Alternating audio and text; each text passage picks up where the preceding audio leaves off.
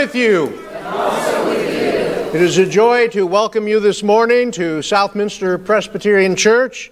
We welcome those who are visiting. We welcome those who are part of our online congregation. We are glad that all of you are here. And especially today, we want to welcome all the, the scouts, members of the scout troop, and the Cub Pack.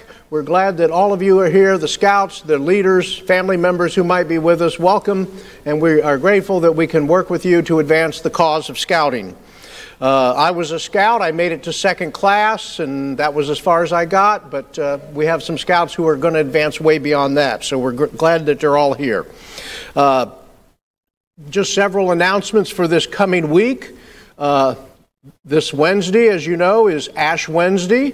We will be gathering in the uh, Christian Fellowship Center for uh, a service of prayer, uh, imposition of ashes, communion, and rededication of baptismal vows. So that will be at 6:30. It will begin with a light supper, a soup supper, and then we will have the service as we mark the beginning of Lent. All of you are welcome to join us. We look forward to that. Uh, next Sunday is Church World Service Blanket Sunday. And if you're not familiar with Church World Service, it's been involved in relief and development since going back to World War II. And the Blanket Sunday is one of the ways that they serve. They provide these wonderful blankets that uh, are used as shelters, as tents, to carry belongings, all kinds of uses. And uh, your offerings next Sunday will go towards the uh, cause of providing blankets to uh, people in need around the world. So don't forget Blanket Sunday. Uh, the Lenten devotional book, which is uh, uh, avail- is available now. It's on the little table out in the narthex. Please pick up a copy, and uh, it's a way for you to enter into the season of Lent during your personal prayer and devotional time. And I would encourage you to take a copy today if you've not yet done so. finally, next Sunday, for the first Sunday of Lent, we will begin our Lenten study on the difficult words of Jesus by a, a very interesting uh, New Testament scholar. She's a Jewish New Testament scholar, Amy Jill Levine. We will be using her book on the difficult words of Jesus, and the co- copies of that book are in the church office, and we ask for a donation of $14 to defray the cost. So pick up your copy this today if you haven't done so, and then join Steve Davis and me next Sunday for the difficult words of Jesus, and that will meet for the five Sundays of Lent and then Palm Sunday uh, dur- during the uh, 11:15 hour after the worship service in the uh, hospitality room. I believe that concludes our announcements. Uh, we are grateful to be here. I'm grateful to be leading the service. Uh, Nancy will be back sometime tomorrow, and uh, fortunately, nothing's gone wrong on my week in charge yet. So hope, hopefully everything stays calm and quiet for the next two days. So may the Lord bless you and keep you and allow us now to give our hearts to the worship of God.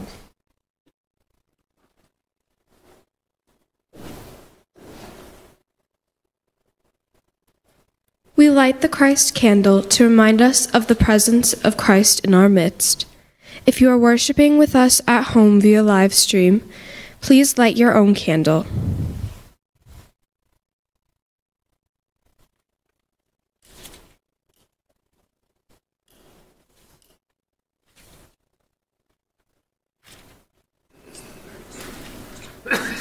Please stand for the call to worship.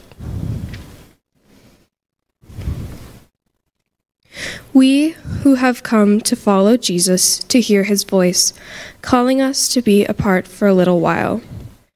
We will listen and follow uh, and open ourselves to new visions. The one who leads us will reveal to us who he is. May our hearts be open to God's bright glory, shining in the face of Christ the Son.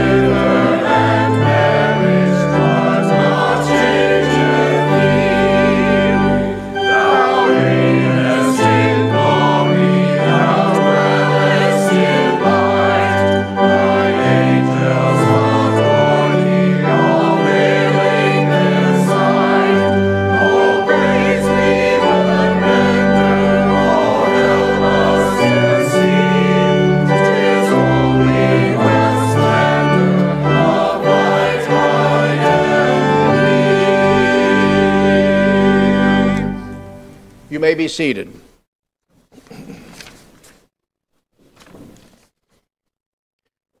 As we come to God in prayer, we recognize that they're all, all of us have fallen short in some way. That's really the definition of sin in the Bible falling short, missing the mark.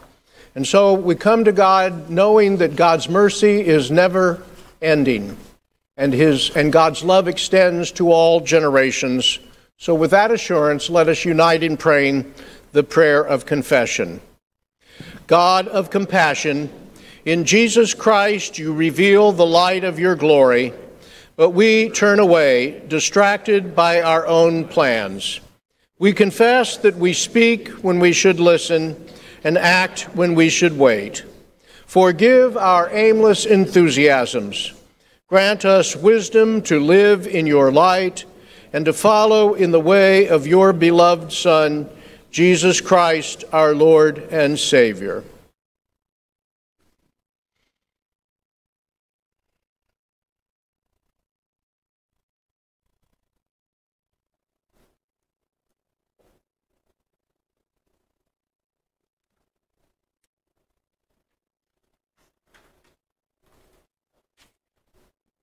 One who calls light out of darkness now shines in our hearts to reveal the glory of God in the face of Jesus Christ.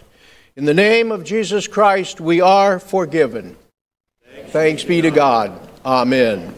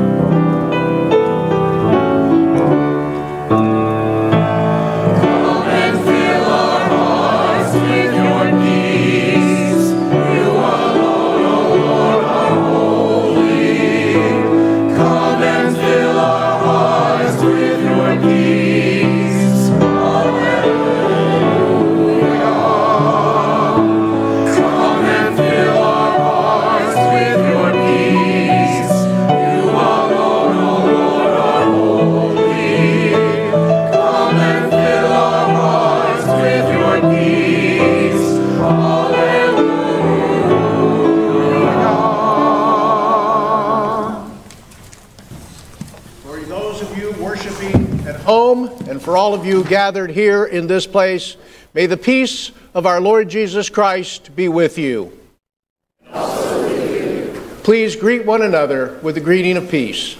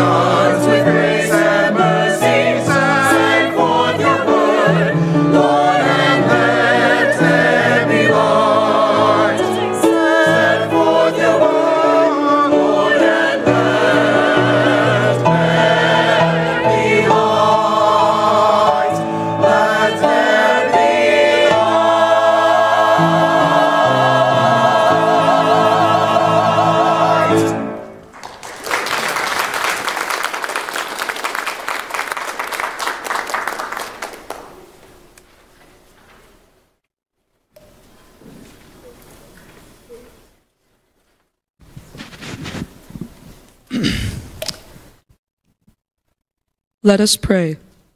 God of shining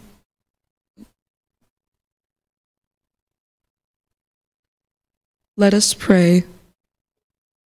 God of shining splendor, your voice makes the earth tremble in wonder. Overshadow us with your Holy Spirit, so that we may hear the word and live as faithful disciples of your Son, Jesus, the light of the world. Amen. A reading from Apostle Paul to the church in Corinth, 2 Corinthians chapter 4, verses 3 to 6. Listen for the word of the Lord. And even if our gospel is veiled, it is veiled to those who are perishing. The God of this age has blinded the minds of unbelievers, so that they cannot see the light of the gospel that displays the glory of Christ, who is the image of God. For what we preach is not ourselves, but Jesus Christ as Lord, and ourselves as your servants for Jesus' sake. For God, who said, let light shine out of darkness. Made his light shine in our hearts to give us the light of the knowledge of God's glory displayed in the face of Christ. The word of the Lord.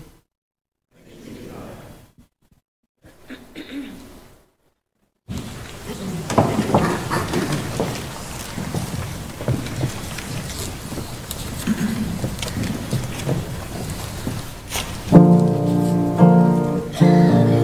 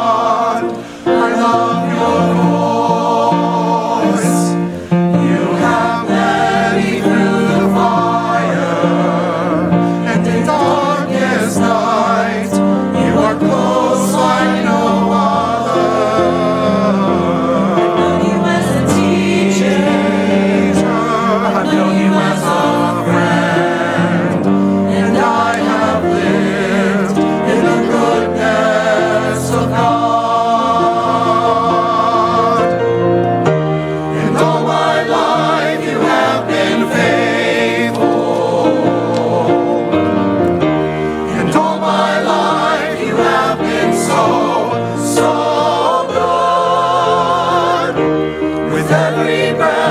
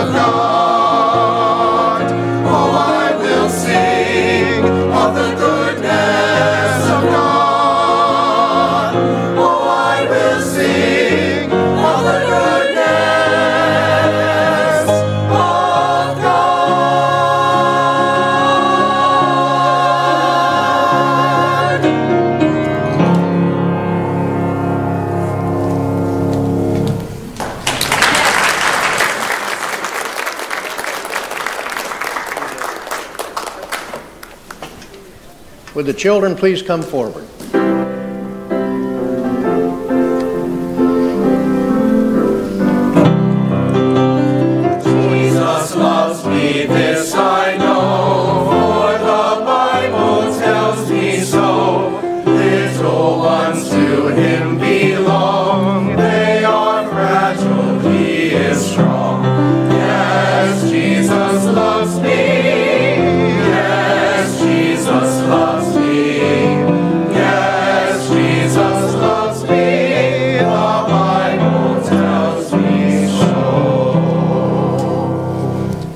Today's story is about a time when Jesus took his disciples up on a mountaintop and something very amazing happened. And I want to share a version of that story with you before you go to Sunday school. So you can just imagine here are Peter and Mark talking to each other. What happened, Peter? Mark asked. I can't tell you. Not now, Peter answered. Are you sick? You and James and John, you look so pale. No, we're not sick, Mark. Peter was shaking a little. Something wonderful happened, but I can't tell you about it. Not now. Years after Jesus was killed and came back to life, Peter finally told Mark the story. Jesus took us up to the top of a mountain, said Peter. It was a long climb. We were tired when we got there. Just you and Jesus? Mark asked. No, James and his brother John were there too. They know what happened. I'll never forget that time, said Peter. All of a sudden, Jesus changed. His face shone. It was like looking into the sun, and his clothes turned white, really white. Then there were two people with Jesus. Who? Mark asked. Elijah and Moses. Well, how do you know? Well, I don't know how we know, said Peter, but we knew, and Jesus was talking to them. So what did you do? said Mark. Well, I didn't know what to do. I said to Jesus, shouldn't we build three little houses here? It would be, we could build one for you and one for Moses and one for Elijah. It sounds silly now that I think about it, but I was so afraid I didn't know what to say. Well, what did Jesus say? Mark asked. He didn't say anything. A bright cloud came and, came and covered him. And then we heard a voice. James and John heard it too. You can ask them. Was it God? It must have been. The voice said, This is my son. I love him. Listen to him. That's all? asked Mark. That's all. Well, what did you do? Well, we were so scared we fell flat on our faces. But then we heard Jesus saying very, very gently, Don't be afraid, get up. Mark was shaking his head. I don't understand. Every time I think I understand, I hear something new. Then I have to think about it all over again. Yeah, said Peter, I know what you mean. So, as you think about this story, think about the ways that Jesus shows himself to us And, and sometimes we don't understand it and we have to think about it a while and we even have to pray about it. And uh, so I hope this week, as you go through your days, as you go to school or do whatever you're doing, that you'll think about how Jesus is with you and that he'll always show himself to you, often in the faces of other people. So let's say a prayer together. Please repeat what I say.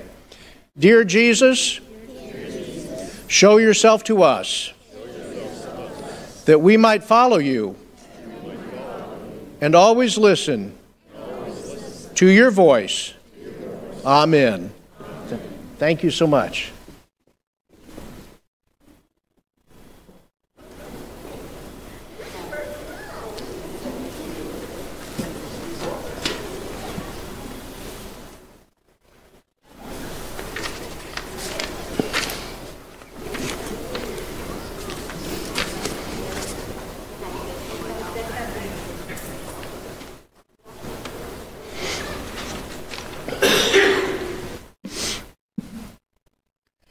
Continuing uh, with the reading of Scripture from the Gospel according to Mark chapter 9.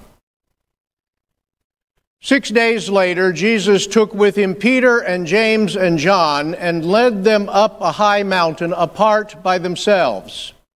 And he was transfigured before them. And his clothes became dazzling bright, such as no one on earth could brighten them. And there appeared to them Elijah with Moses, who were talking with Jesus.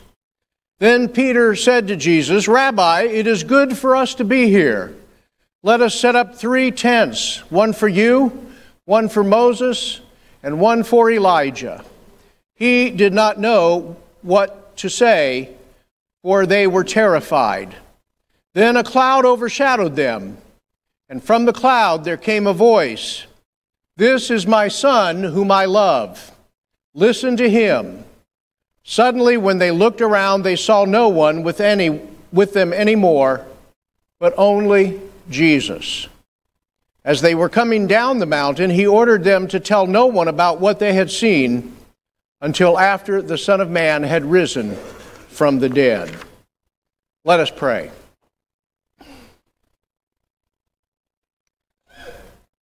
O Lord, we pray that you will silence all of the voices of fear and confusion and doubt that swirl in our heads and in our world, and allow us in this moment to hear your still small voice.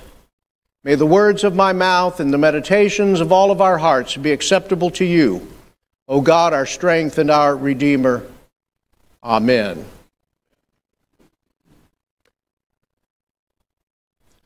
Listen. There are a handful of things that Jesus didn't really plan for, things he didn't prepare his followers for, things that might have gone a lot easier and clearer if he had simply done some more advanced planning. For example, we are now in the midst of a presidential election year. Jesus didn't really plan for how his movement would interact with politics. Scholars have long demonstrated how Jesus stood in clear opposition to the dominant superpower of his day, the Roman Empire. When dragged before Pilate, the Roman governor of Judea, Jesus said, My kingdom is not of this world. And, but I don't think Jesus ever envisioned a world where the Christian faith would end up being adopted by that same Roman Empire some 300 years later, and where the Christian faith wouldn't so much change the empire as be changed by it. Certainly, Jesus, a first century Jew living under Roman occupation, never established clear plans for how his way of life and faith would mesh with a representative democracy like that of the United States. Yet we have people on the left, right, and in between all claiming his authority to support their particular political agenda. How many people have justified bad behavior or even outright evil by claiming God was on their side? Do you think Jesus ever imagined that he would one day become a pawn in the political drama of a global superpower like that of the United States. But here we are, and I sure wish things were clearer. I sure wish Jesus had made it more obvious how to translate the good news of God's kingdom into political philosophy and public policy. Jesus never planned for such a project. Neither did the early church. In fact, since the early followers of Jesus thought that the world would end at any time, uh, they didn't really make any long term plans at all. And so here we are, 2,000 years later, and we realize that thing, there are things that Jesus just didn't plan for. But what he did plan for in today's gospel lesson is to offer his closest disciples a glimpse of the glory that was to come. Mark tells us that this event we call the Transfiguration occurs six days after Jesus told his disciples plainly in Mark 8:31, just a, a, chapter or so earlier, part of a chapter earlier, he said that the Son of Man must undergo great suffering and be rejected by the elders, chief priests, and scribes, and be killed, and on the third day be raised. Three times in this middle section of Mark's gospel, Jesus tells them what lay ahead of them in Jerusalem his arrest, his trial, his crucifixion, and his resurrection. And the disciples just don't get it. Over and over in Mark, we find them being dense, obtuse, uncomprehending of what Jesus says will happen when they go up to Jerusalem. And so that is the context for today's story as Jesus takes his inner circle, Peter, Big James, and John. In the chosen, John's brother James is always referred to as Big James to distinguish him from uh, little James, or called James the Younger in Mark 15 40. So Jesus takes these three, J- J- uh, Peter, Big James, and John, up on the mountainside to be alone. And the mountain that they ascended was probably Mount Tabor, which rises some 1,900 feet above the surrounding plain of southern Galilee.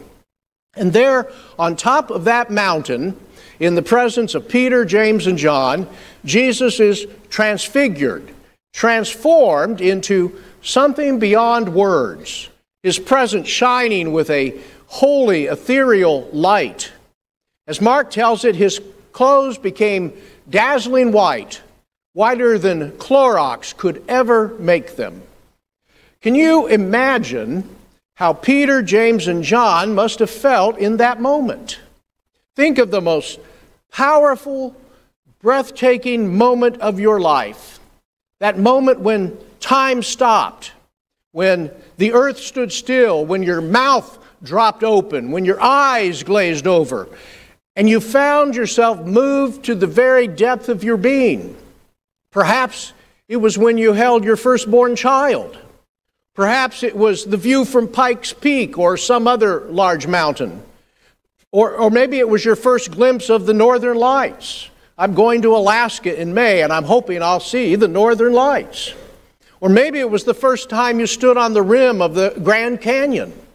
Whatever it was, it's the kind of experience that leaves you breathless, speechless, totally shaken and undone. Uh, what's the word in Yiddish for such an experience? What is that word? Verklempt. Verklempt. They are verklempt, these three disciples. They are shaken to the very core of their being. Peter, James, and John had witnessed Jesus do some pretty remarkable things. But this was something altogether different. Whatever, whoever they thought Jesus was, whatever perception or understanding they previously had of him, all of that was changed in this one incredible, remarkable moment. Leith Anderson describes how our percep- perceptions of a person can change. Think of the boy down the street who used to deliver your newspapers. The one you tipped $5 at Christmas time. The one you haven't seen for years. The one you liked but wondered if he would ever amount to anything. Now it is the day of your surgery, and you are pleased that the doctor is renowned as one of the best in the field. He walks into your hospital room and he seems vaguely familiar. He introduces himself as your former newspaper boy from down the street. You are shocked. You see the resemblance. You recognize his voice. You can hardly imagine that it is the same person. You wish that you had tipped him $50 instead of $5.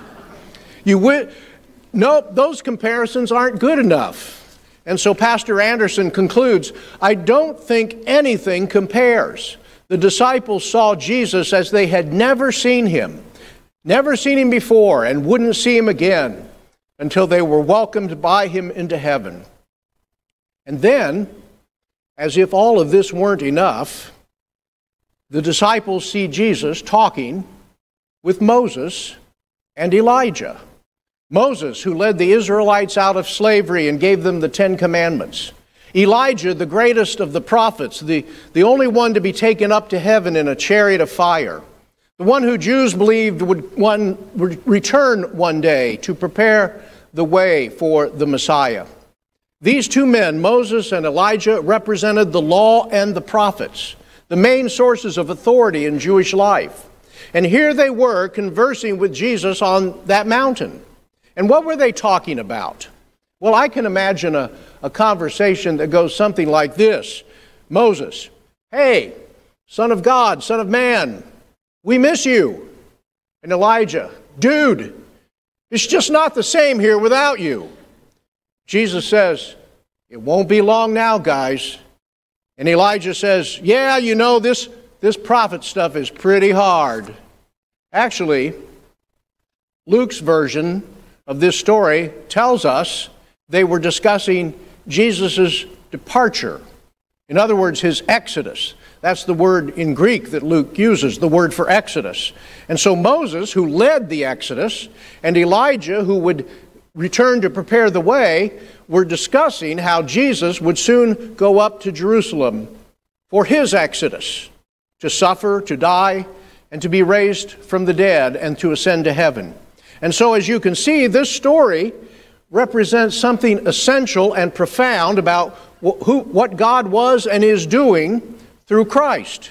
The good news of God's kingdom is about radical transformation. Metamorphosis is the word in Greek. Peter, James, and John are experiencing a metamorphosis. They are witnessing something incredible they are given a glimpse of the glory and the power of all that Jesus represents. They were shown in a profound and mysterious way that Jesus is here to transform the world, to bring about a metamorphosis. Jesus is here to make all things new. And in that profoundly majestic and mysterious moment, the disciples are nearly speechless. Nearly. Because in that moment that demanded only silence, reverence, and awe, guess what? Peter can't help himself. Peter, the one who on so many other occasions spoke up, spoke out of turn, couldn't seem to keep his mouth shut, in this moment of incredible reverence and awe, he speaks up and says to Jesus, Rabbi, it is good for us to be here. Let us put up three shelters one for you, one for Moses, and one for Elijah. Now, we can understand, I think, what motivated Peter's request. Who, who wouldn't want to prolong such an experience? To, to make it into a holy place, to turn it into a place of pilgrimage, to institutionalize it. There are, of course, sites like that all over the Holy Land. If you've been to the Holy Land, like I have, you've seen them. Uh, even, in fact, on top of Mount Tabor, there's a church to commemorate the Transfiguration. And so, how easy it is to turn such places into shrines, to make idols of them, to worship uh, what, to worship the place, to worship the shrine, rather than what it represents. And so, I can understand why Peter says this. I can also, I also find it humorous that Mark cryptically adds that Peter did not know what he was saying. Can you think of times in your life when you did not know what you were saying? All of us have had moments like that. All of us have had moments when we, when we spoke out of turn, said things we immediately regretted. I, I would cite you a few examples from my life, but I don't think you really want to hear them. We've all spoken up when it would have been better to have shut up. Uh, a quote from Ernest Hemingway, I don't know if it's a real quote, it might be apocryphal, but a, a quote from erm, Ernest Hemingway was floating around Facebook this week. It takes two years to learn how to speak and 60 years to learn how to keep quiet. to his credit, Peter didn't need 60 years because in that moment he quickly realizes that it would have been better had he kept his mouth shut. Because the very next thing that happens in verse 7, the thing that kind of tops it all off, that culminates the whole story, is verse 7 says, A cloud appeared and covered them, and a voice came from the cloud This is my son whom I love. Listen to him. Chances are that if they had been listening to Jesus before, uh, if they had not been listening to Jesus before, they would have listened to him from that day forward. Because after all, wouldn't you? If you had had an experience like that, such an, an, an, experience of such an extraordinary event, wouldn't you conclude that you had better give Jesus your full and undivided attention? For this is what Christ wants from us the most, isn't it? To listen to his voice rather than allow it to be drowned out by all the cacophony of strident and discordant voices that fill our world and cause so much anxiety and uncertainty. So, listen, in some ways, we in the Christian church, we are just like Peter. We have been entrusted with this incredible, amazing, radical vision of a new world, a transformed world, the emergence of God's kingdom and our response is often not to embrace it or to join with it or to let it transform us out of our comfort zones. Our response is to attempt to contain it, to set up religious structures that may witness to it but don't always participate in it. And so we take this wild, unpredictable, and terrifying movement, and what do we do with it? We institutionalize it. Now, just as Peter, James, and John were terrified of what they saw, we are terrified by what the good news of God's kingdom might make possible in our lives and in the world. We are terrified by what this might mean for us. You, you, mean, you mean? You mean I might have to change my heart and my life? You mean I might have to not only get to know my neighbors, but learn to love them or even love my enemies? You mean I might feel compelled to radically alter my priorities and change my commitments? You mean I might actually experience the presence of God as more than just an idea in my head? You mean for the first time in my life, God might actually be real? These are frightening possibilities, maybe even terrifying realities. It is so much easier to set up a shrine so much easier to maintain a religious structure. We're, we're all pretty good at that, aren't we? We've been maintaining our religious structures, our institutions for, well, I guess the church has been doing this for 2,000 years now. And it's also much easier to argue about the most culturally relevant organizational structure or the appropriate style of worship. It's much easier to fight about who God calls to serve as if we are possessed of some great spiritual insight or intuition. It's easy to talk about the gospel, it's a lot harder and a lot scarier to actually live the gospel. Now, don't get me wrong. I understand that the institutional church has value in the world. After all, I've spent the last 44 years of my life serving churches. I'm up to number 10 now. And plus the churches I've been a part of when I was serving in other capacities. And yet, I wish, like perhaps you do, that Jesus had left us with more concrete plans, more uh, knowledge and understanding about how to be His church in a complicated world. I, I realize that there are things we can do together that we could never do as individual Christians or autonomous congregations. I understand that it is always worthwhile to look for the best ways to be the church and to seek out the most creative ways of serving our community and our world. Yet sometimes I can't shake the feeling that we are not paying enough attention to Jesus' call to transformation, that we are not paying enough attention to his deafening silence when it comes to matters about how to maintain an institution. There is an urgency to the good news of God's kingdom that I don't think we really feel. And I wonder do we get so caught up in doing church work that we end up missing the deeper implications of what it means to actually be the church? Listen, this is not just about institutions.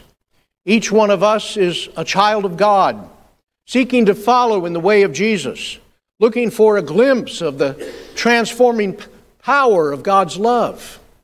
We've all held a newborn baby. We've seen relationships restored. We've seen enemies reconciled. We've witnessed incredible healings and peaceful deaths. We've somehow managed to survive even the most painful of losses. We've been filled with inexplicable hope. We passed through the waters of baptism. We've gathered around a common table to share a sacred meal. We've all heard somebody say something at some point in our lives that opened our eyes to new ways of seeing the world and opened our hearts to new ways of understanding ourselves and others.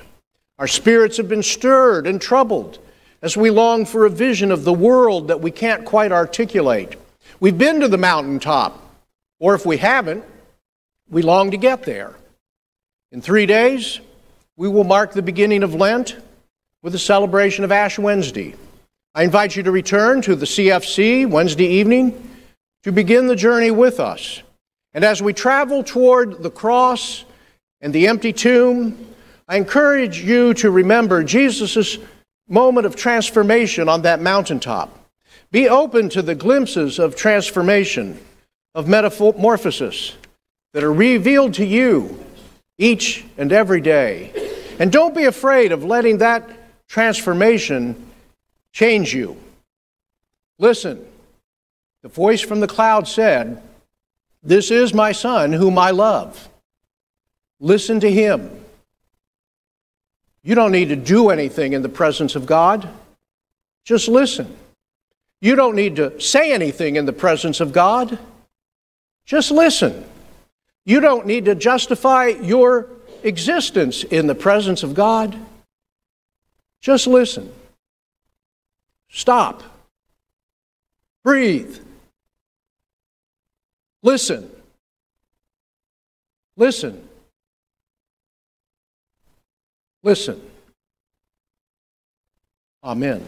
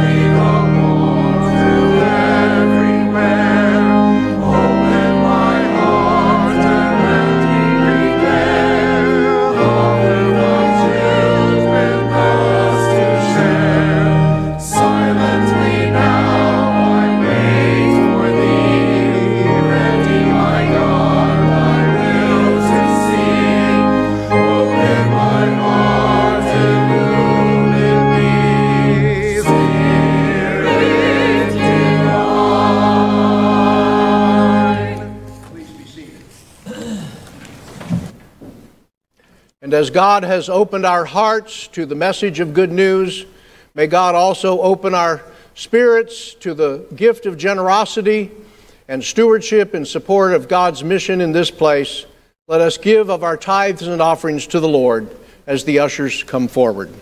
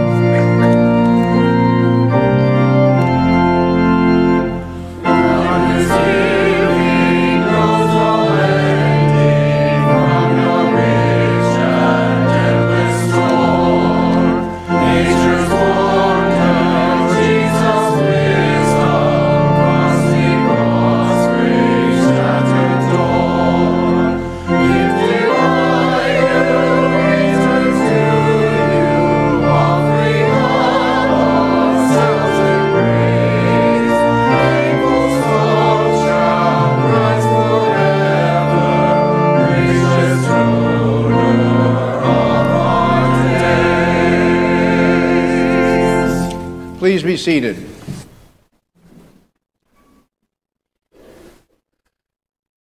Concerns for our church family this week included include the uh, those who are bereaved, the families of Richard Hartman, David Jensen, and Glenn Harvey. Also, ongoing concerns: Vivian C., Melita M., Pearl S.'s friend Barbara, Linda D.'s sister Deb, Gretchen C.'s father Stephen. Uh, safe travels as he visits his mother. Uh, Ojulu and Abang, concerns for their families and friends in Ethiopia. Uh, ongoing health concerns, including Haley, Riley, Clyde A., and Judy M. Uh, those dealing with cancer, including Curtis H., Winifred, Susie, Nathan, Julia, Marvin, Mike F., Phil, Dana, Renee. Uh, those recovering from illness and surgery, including Jim M., Roy B., Ralph Y., Del B., Art N., and Max J. Continued prayers for Pat B. and Jason S., and for those in hospice care, Pat C. and Charles. Let us lift these concerns to God as we unite to pray.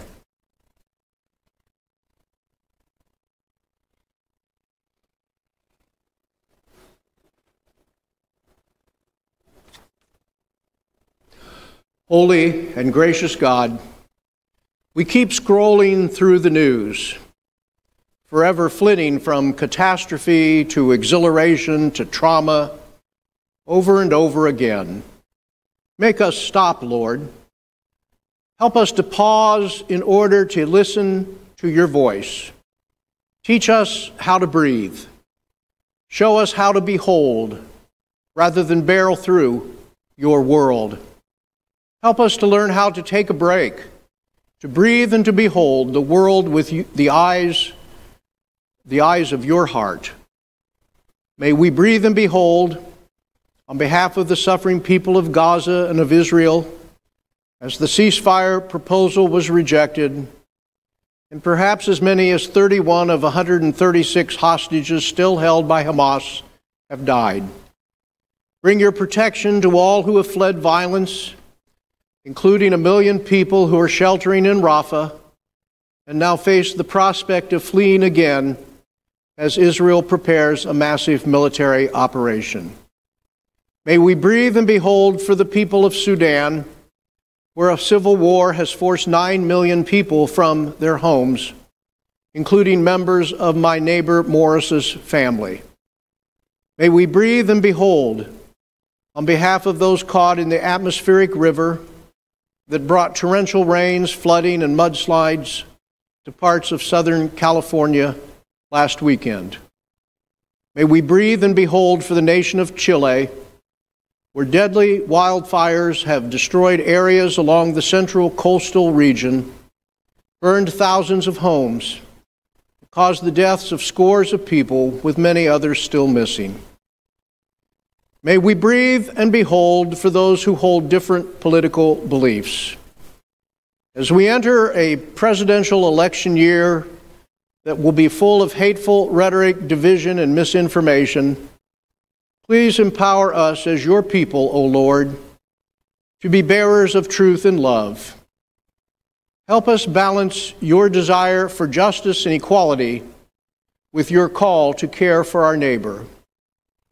May our churches be spaces of welcome where we can have faithful conversations that develop and deepen all of our understandings. Grant us the courage and the conviction to look for you in the faces of the immigrant, the prisoner, the homeless, the abandoned, and the weak. May we breathe and behold for each other in order to deepen the ties that bind us as your people in this place.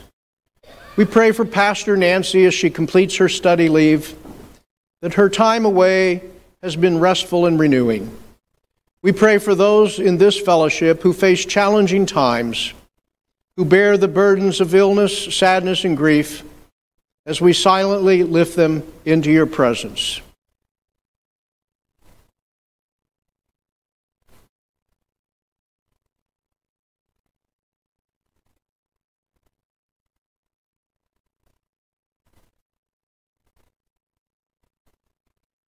Faithful God, we pray for hearts and minds and strength to breathe and behold you in the world around us. We pray that we might learn to love, not just in word, but in deed, here and now and always.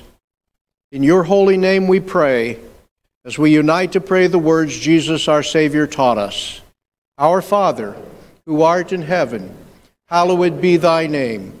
Thy kingdom come, thy will be done on earth as it is in heaven. Give us this day our daily bread, and forgive us our debts as we forgive our debtors.